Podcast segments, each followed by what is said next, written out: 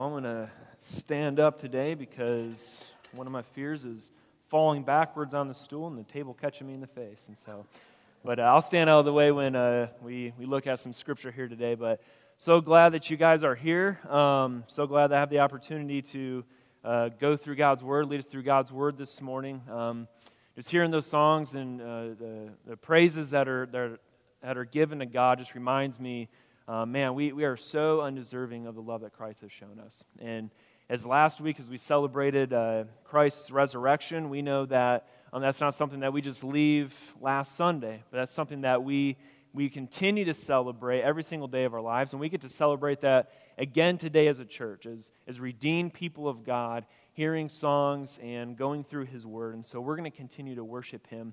And we'll be in Matthew chapter 9 verses uh, 35 through 38 as we do so in just a, just a couple of moments. But I want to first pray and ask that God would just bless this time for us today and that even if this is a passage that we've read uh, many times, that, this, that we would just see this passage with uh, fresh ears and fresh eyes and fresh hearts as we see what God has to say about his mission for our lives. Let's pray.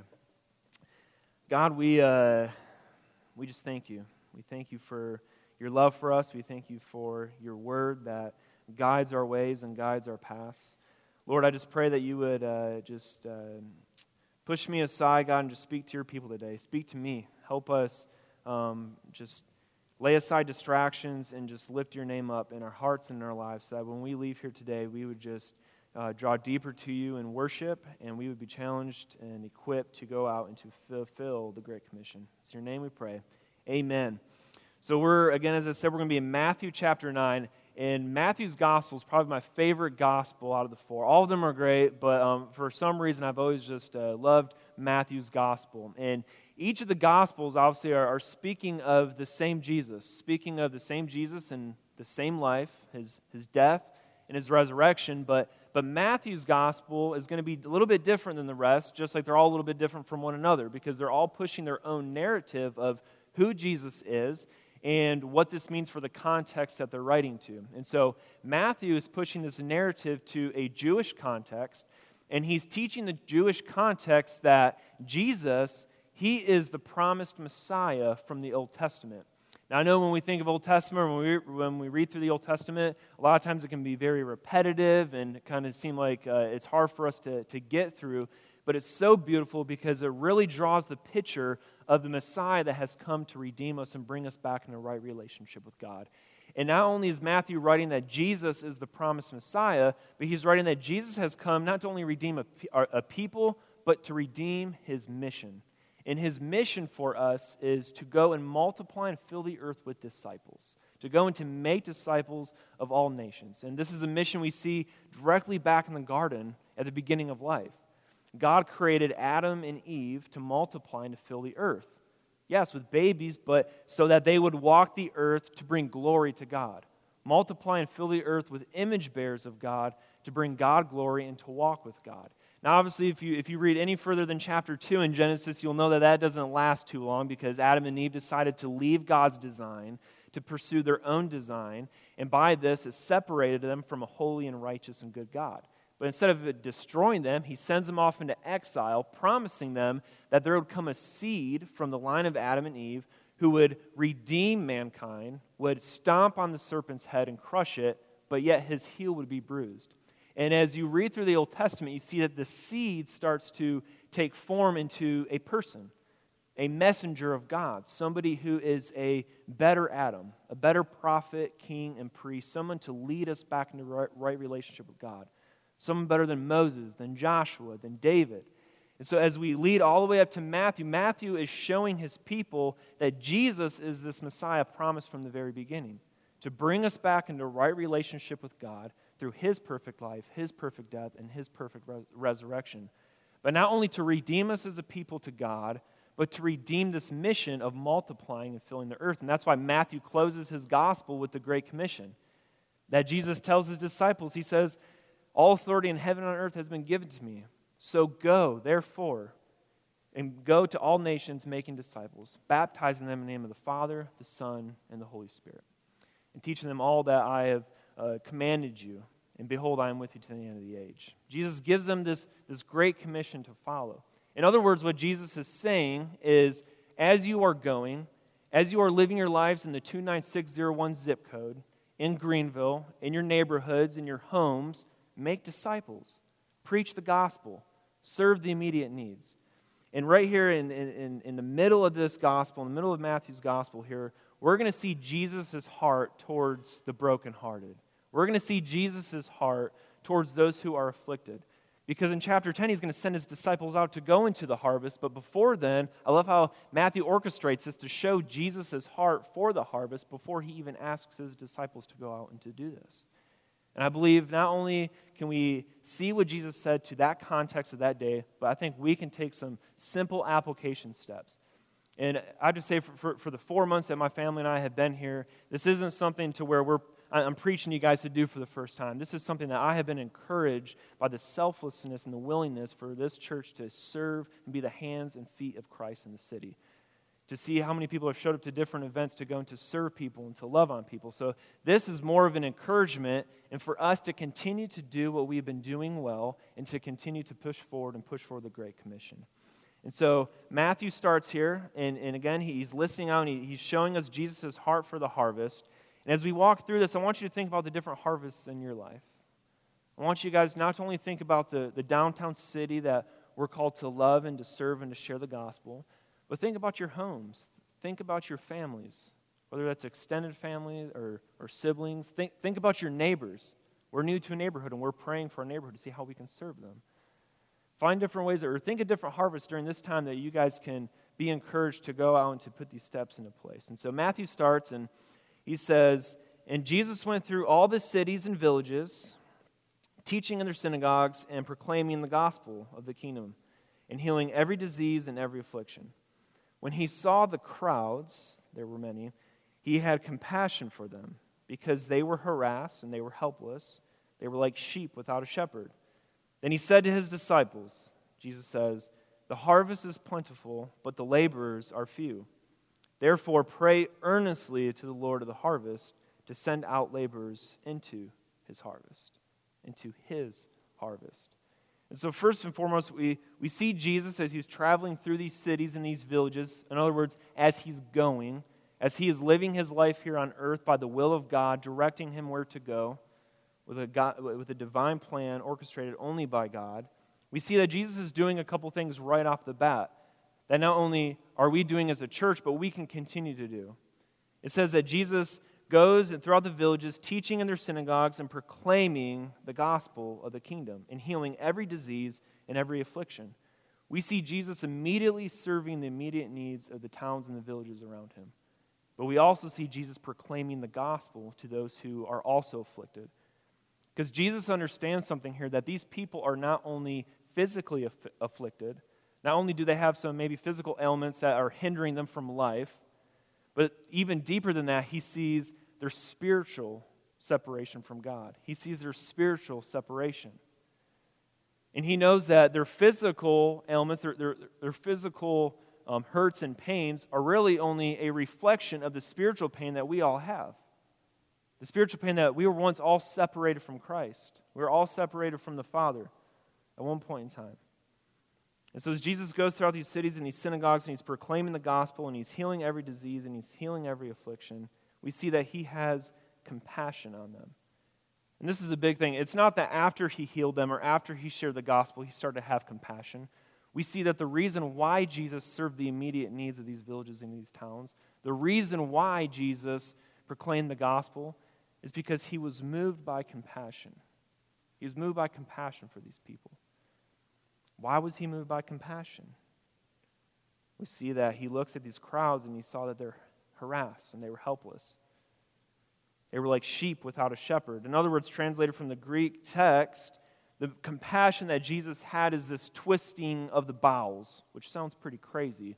But his insights, he himself is, he has a twisting to where it's this urging pain to where he can't sit back, but he can only move forward. I don't know if you guys have ever had a moment like that in your life to where God has hit you so hard and you see that you cannot stand aside, but you can only move forward. You can only go and share the gospel with somebody because you see their pain. You can only go and serve them or help them out and help their needs in any way because you see the need that they have, not only physically, but the hope that they don't have that they need in Christ. Jesus is looking at these villages and he's going through these towns and he's moved with his deep compassion. It kind of reminds me of when he calls Lazarus out of the grave. Jesus wasn't just standing there saying, Hey, man, why don't you go ahead and come out of there? He was moved because he saw the cross ahead of him. He saw what death would bring to those if he did not lay down his life. It's like a war horse, Jesus moves forward, and in the same instant, he was moved by compassion to only move, to only go forward. Because not only did he see their physical pains, but he saw their spiritual separation. And Jesus saw the cross. Jesus saw his cross and his future resurrection and glory that would bring people back into right relationship with God. So when I read this, I, am just moved because I, I, I ask myself, man, do I have compassion like this consistently for people? How can I continue to have more compassion on people? And not, and, and not just a sympathetic compassion, but an actual compassion to where we, where we can only move forward, where we can only do something about it. He had compassion for them because they were harassed and helpless, like sheep without a shepherd. If you read through the Old Testament, especially in Jeremiah, Jeremiah is pretty ticked off because the prophets and the kings and the people placed over Israel to bring them into right relationship with God, or at least to point forward to the coming Messiah, failed to do so. They were selfish and they wanted self glory, and by doing that, they really led the flock astray. And so, as Jesus is looking at this, the, the, the translated words from the Greek text again, instead of saying harassed and helpless, he's saying they were skinned alive. As Jesus was looking at the crowds, these are people who are skinned alive, flayed alive, left out to dead because they have people, even during Matthew's time, Jesus' time, where they have Pharisees and scribes who are leading them further away from Christ by the standards, by the regulations, by the hard yokes that they could not live by. And I even again think in my own life, how many people do we know who have been hurt by the church? Who have had a hard yoke and hard standards placed on them to where they felt like, man, I, I can't live up to the standard that God has me. So, you know what? I don't think I'm going to go to church anymore. I don't think I need to test the waters of what it looks like to have a relationship with Jesus because I obviously can't live up to these standards. I'm sure we've all been there. I've been there. But we see, we see what Jesus is doing here is he's confronting these issues. And we know that Jesus' yoke is easy, his burden is light, and he is the good messenger, the promised Messiah, the one that leads us in a right relationship through his love, through his death, through his resurrection. And so we see that he is moved by compassion because he looks out and he sees the helplessness of the cities and the towns around him. How can we continue to, to look upon the 29601 zip code in that way? How can we continue to look at our neighborhoods? Who are some people maybe in your family or your extended family? At work, where you can go and get a cup of coffee for them. You can serve an immediate need. Being tired is immediate need. They need coffee. Just make sure, just make sure you wear a mask and you, you know, put some hand sanitizer on them because, you know, again, we want, to, we want to make them feel comfortable too. Serve them coffee. Anyway, serve the immediate needs and the spiritual needs of the city. I've been super uh, uh, encouraged and just, just humbled by what has been happening at one of the ministries that we're able to serve in the city with Miracle Hill. Um, not only have we been able to serve them physically in some immediate needs the last couple of weeks, but um, we've also had the pleasure to kind of start a, a, Bible study there on Thursdays. I know Pastor Matthew and, and Josh and a couple others have been a part of that, and just seeing the, the, the spiritual connection that we are able to make with individuals who are going through some hard things. We're trying to navigate things like addiction and homelessness. As we're, as we're trying to serve them immediately, we also have an opportunity to serve them spiritually and to share the gospel with them and to build them up in the relationship that they have with Christ. I see two ways already that right here is serving the, the, the immediate needs and also the spiritual needs that we see Jesus do, that we do well as a church. I just want to encourage us to continue to continue to drive for that, continue to push forward. And the last thing, in verse 37, he, after looking at all the crowds, after healing them, seeing their brokenness, seeing their spiritual brokenness, their, their physical brokenness, Jesus turns to his disciples, and this isn't one of those lists where Matthew goes point A, B, C, and most important to least important. That's how kind of my mind thinks. But during their time, he's going to put the most important thing last. He's going to say, Here, here's what we see Jesus doing a, cu- a couple of these serving immediate needs, serving spiritual needs. But the most important thing for us to do first before we do those is pray. Jesus says, The harvest is plentiful, but the laborers are few. Therefore, pray earnestly to the Lord of the harvest to send out laborers into his harvest. We, we cannot be faithful stewards of the gospel without a ministry of prayer in our own life. It's just impossible because we are unable to save people, we are unable to save ourselves. I love last week's sermon reminding us that not only do, are we incapable of saving ourselves, but even to the littlest detail, we're not even capable of wanting to be saved without the Spirit's work in our heart, without Christ confronting us and pursuing us. And the way that that happens for other people in our lives, in our homes, in our neighborhoods, in our workplaces, in our city, in our zip code, is first through prayer. How do we pray? What do we pray for? Well, first, we see that we pray that, that, that the harvest needs to be filled with more laborers. Because even though we have a room full of faithful laborers in here today, the 29601 zip code is really big just for our church or any other church to be a part of. So, what can we do about that? We pray. We pray that God would send more laborers out into his harvest. That God would encourage other believers that we know who maybe aren't connected into church or maybe aren't connected into the mission of God to get connected and to go and to serve our city, to serve our neighborhoods, to serve our homes. Pray for laborers to go out into the harvest that God already has ready for us. There's so many people who need the gospel, not only need the gospel, but want the gospel people who, who, who are hungry for it, but they just don't know who to approach or, or how to get there. Pray for laborers to be sent out into the harvest and pray earnestly. Not only that, pray for the harvest itself. Pray for the lostness and the broken, brokenness that we see in our city, that we see in our homes. One thing I want to encourage our church with today is this is something we can, we can continue and we can start now. We can have prayer and conversations around our di- dinner tables now praying with our, with our spouses, praying with our kids, praying with our family, praying by ourselves. How can we how can we continue to push the mission of God forward? How can we continue to submit to him, pray for people who are lost? Pray for people in your life who do not know Christ, who are close to you and far from Jesus. Have a ministry of prayer. We pray for the harvest. We pray for God to send out laborers into, into his harvest. And most importantly, we pray that Christ would be glorified. Because again, this mission is not revolved around I, it's not revolved around us, it's centered on Christ. And it's a beautiful mission, it's a beautiful purpose that we have. From Genesis to Revelation, we see this one narrative of God saving his people, redeeming his people for one purpose, and that is to multiply and fill the earth with disciples. And part of how we do that is to continue to, to love and to serve our city well. And so we, we, we have plenty of opportunities that we, that we can continue to do that. I'm, I'm excited for 2021 or for the rest of 2021 to see the opportunities that God places in the life of our church, to see how we grow together and how we can continue to push the mission of God further in. Um, one thing that, that, again, is kind of a, a side note, but back into a, a, a verse above here is the compassion aspect. Sometimes for us to to serve people well, we, we need to pray that God will put compassion in us. Because again, just like we're incapable to save ourselves, we're, inca- we're incapable to go and have compassion on people.